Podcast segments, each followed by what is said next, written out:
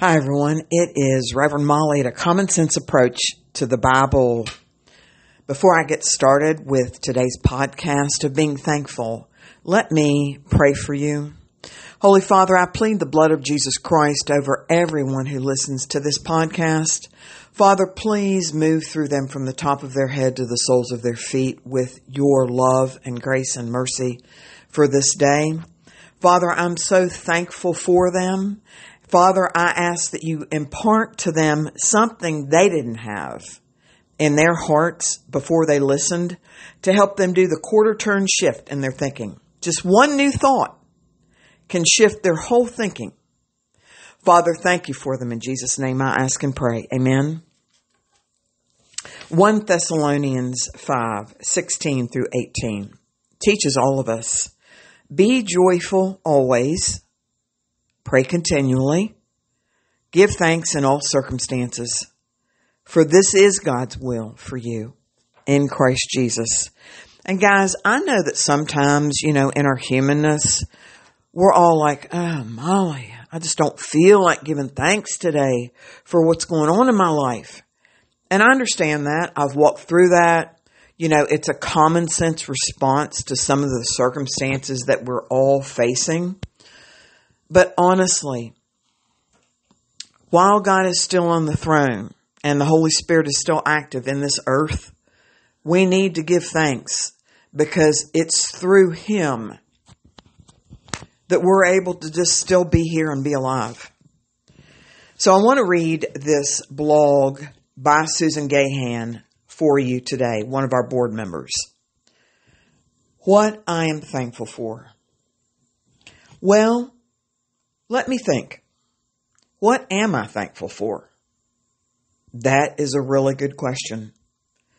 I believe that sometimes it is just easy to just receive things and go on with our lives.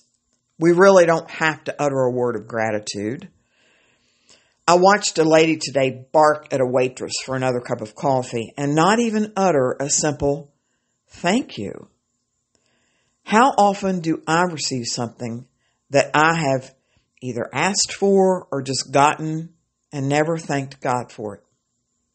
I told myself this morning that it is time for me to thank God for things when I pray before I start asking for more things. And look, we've all been there. Then I got to thinking of how thankful I really am. So many parents say to be grateful for the food on your plate and eat it all up because some children have no food to eat tonight. I often stand in the shower and thank God for the hot water.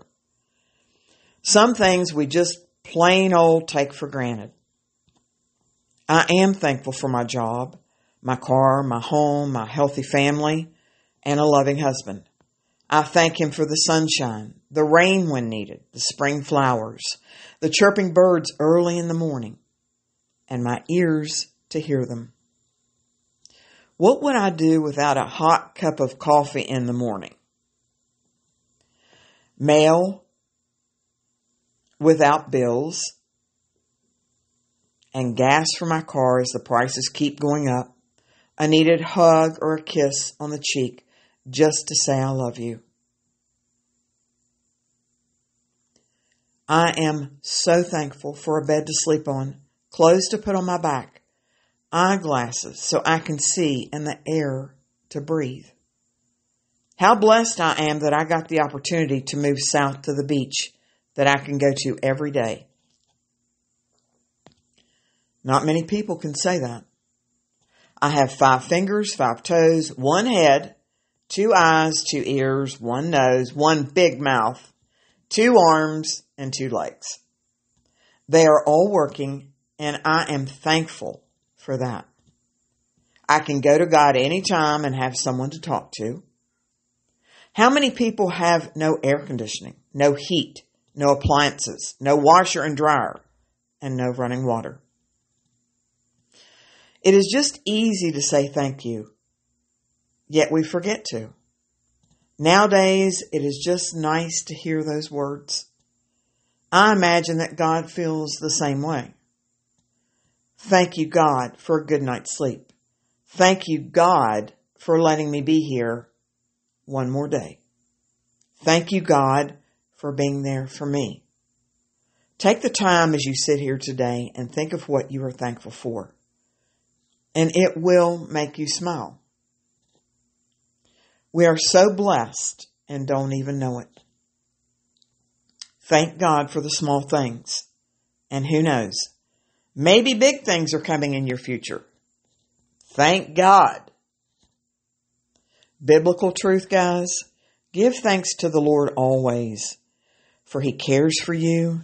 But you know what, guys? More importantly, He deserves our thanks. This is Reverend Molly. Have a great weekend. God bless you so much. Until next time. Bye-bye.